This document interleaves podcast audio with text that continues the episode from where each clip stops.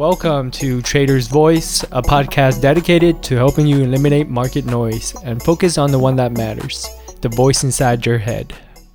What's up? What's up, everybody? Welcome, welcome. And I do apologize that um, I'm not releasing the episodes as consistently as I would like, or at you know at a consistent time uh, that I would like. Uh, I know sometimes it's a little bit later, but you know this is life. Uh, there there are other things I need to tend to. But anyways, uh, I do appreciate you guys you know coming back and listening, and uh, it really means a lot.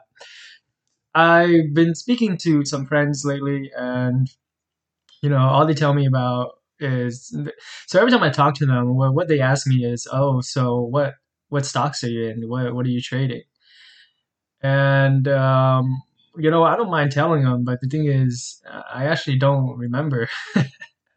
I don't I don't remember what, what I trade because to me, um, there's stocks and commodities and all these you know trading vehicles are nothing more than instruments for me to mm, uh, grow my wealth right? I'm not attaching any kind of emotional um, tether to them they're they're I don't think that I'm smart if I make money. I don't think that I'm stupid if I lose money. They're simply a, a tool, another tool in the toolbox, right? You don't you don't pick up your your screwdriver and say this is my favorite screwdriver. I bought this, you know, uh, in 1989 from an antiques dealership or something. You know, I mean, you might you might have some weird fetish where you get attached to um, your tools, but you know, when you trade long enough, you start to really not care, right?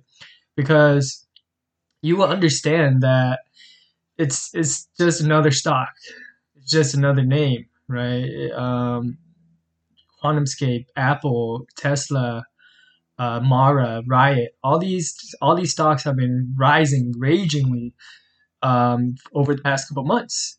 But they're you for the people who has never seen moves like this before, right? For the people who aren't new to the game, they would see a stock go from 20 to 80 and they would visualize getting in at 20 and and quadrupling their money in a couple weeks right? And then they, they think about all the things they can buy. They think about uh, all the things that they can do with it. And they go and tell their friends go and tell their um, you know loved ones. And that's fine. I, I, I get it. You know when i was new in the game that happened to me too but you over the years you see so many of these names moving and spiking and going eventually coming back down again and eventually spiking up again.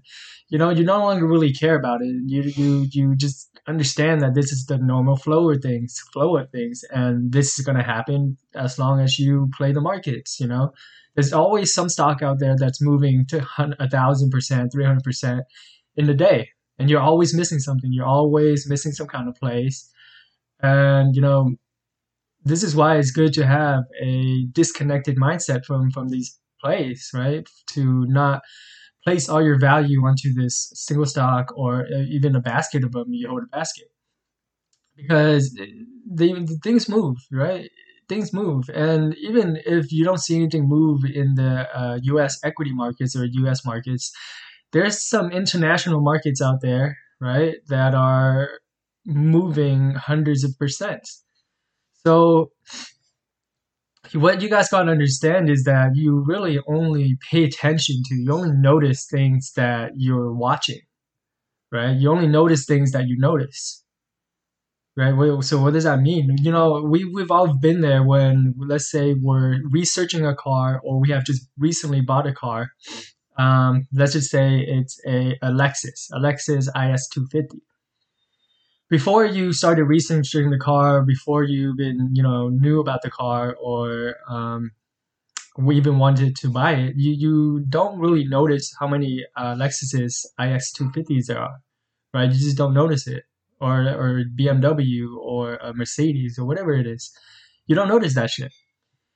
But when you start um, looking at the car, start researching it, and and eventually buy it, everywhere you go, you're gonna see that certain car right? Let's say you bought a, a Lexus IS250. Everywhere you're going to go, you're going to now start noticing IS250s. Or let's say you buy a BMW. Now all you notice is BMWs. Why? Because your attention is, is put onto that. You, you, you notice what you've noticed, right? But what you don't notice is all the things that you don't notice. right? So it goes it goes back to that saying of you know what you know, you know what you don't know, but you also don't know what you don't know. Right? So what you don't know is that there are maybe uh, uh, dozens of other moves, other tickers, names, and symbols that have been moving under your radar that you don't know about. Right? So so I mean, like if if you're um, if you feel like you do better, you feel like you um, enjoy the game, enjoy the the game aspect of trading, and this is what you're doing it for, then that's fine. But if you're holding on to a position too tightly with too much emotional uh, attachment to it, eventually that position is going to go south. I don't care if you've made 400% on it you know, and, and quadrupled your money, eventually that position is going to go south. And what's your plan for it? Right? So the most important thing is the plan. It's not. It's not just buying some shit willy nilly, holding on to it. You don't know what you're gonna get out. You're, you're just you you have a fat return on it, but you you just keep holding it. Right. That's that's just whenever they tell me, whenever people tell me about their wins and not how they're gonna get out of their wins, I can only tell that their wins won't stay wins for long.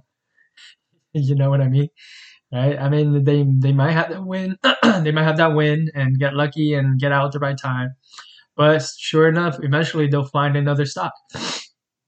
They'll find another stock, another position that they feel very strongly about, or that they heard about on Reddit, or heard about it uh, on a, on a, all their social media groups, on their forums, they'll hear about it and they'll get excited about it and they'll buy it in again. But this time, they started quadrupling their money, they, they lose 75%, essentially giving back all that they made and more, you know?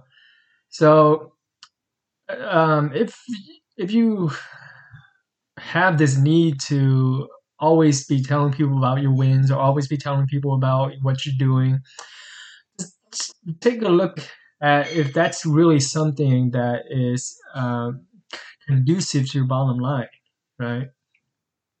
Are you um, telling other people for the sake of actually learning more and want to figure out and learn deeper knowledge about the markets, or you're simply telling other people about your wins for your ego, uh, your ego gratification?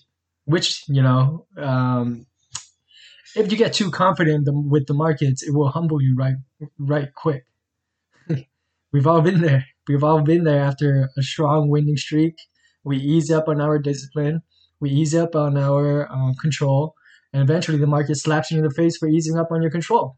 And that's when you get disciplined again and you go through these cycles. And that, that I spoke about it on my uh, previous video or previous um, podcast, you know?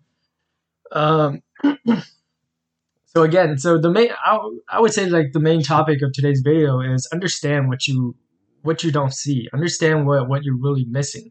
Right? There's opportunity costs to all things in life, to all aspects of life.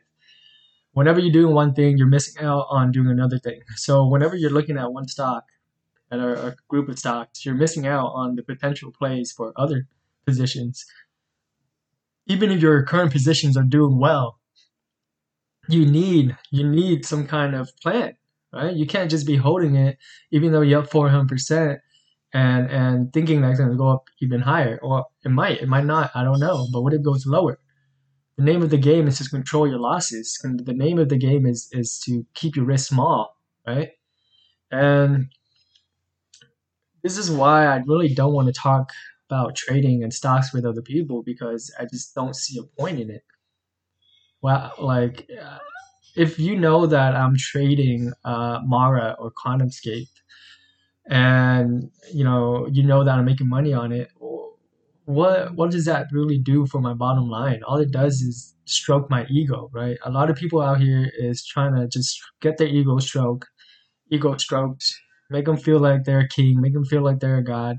But when bad times inevitably will fall on them, they don't know how to swindle their way out of it, right? They don't know how to control and manage the the the problems that are arising in their in their life and their P&L. You know?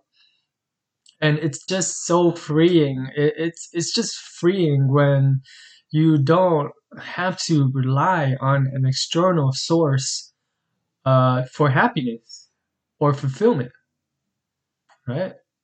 Imagine being able, being able to move through the world with such freedom and ease where you are not attached to any one thing, where you can see things for what they are rather than what you want them to be. Because we, our brain is a powerful, powerful mechanism in creating the reality and the via your beliefs.